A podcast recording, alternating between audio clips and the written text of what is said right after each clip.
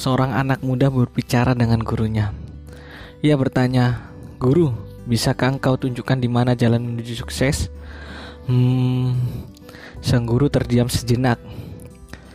Tanpa mengucapkan sepatah kata, sang guru menunjukkan ke arah sebuah jalan.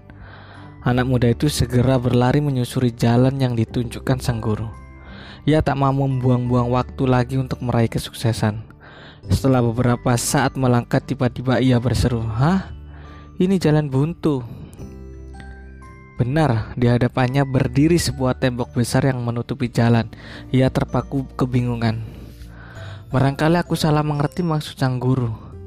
Kembali anak muda itu berbalik menemui sang guru untuk bertanya sekali lagi.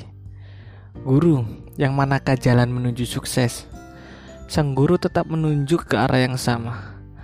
Anak muda itu kembali berjalan ke arah itu lagi, namun yang ditemuinya tetap saja sebuah tembok. Ia berpikir ini pasti hanya gurauan, dan anak muda itu pun merasa dipermainkan. Emosi dan dengan penuh amarah ia menemui sang guru.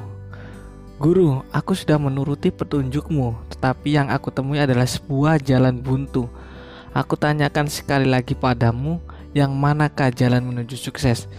Kau jangan hanya menunjukkan jari saja, bicaralah. Sang guru akhirnya berbicara. Di situlah jalan menuju sukses, hanya beberapa langkah saja di balik tembok itu. Siapa bilang tembok adalah tujuan akhir?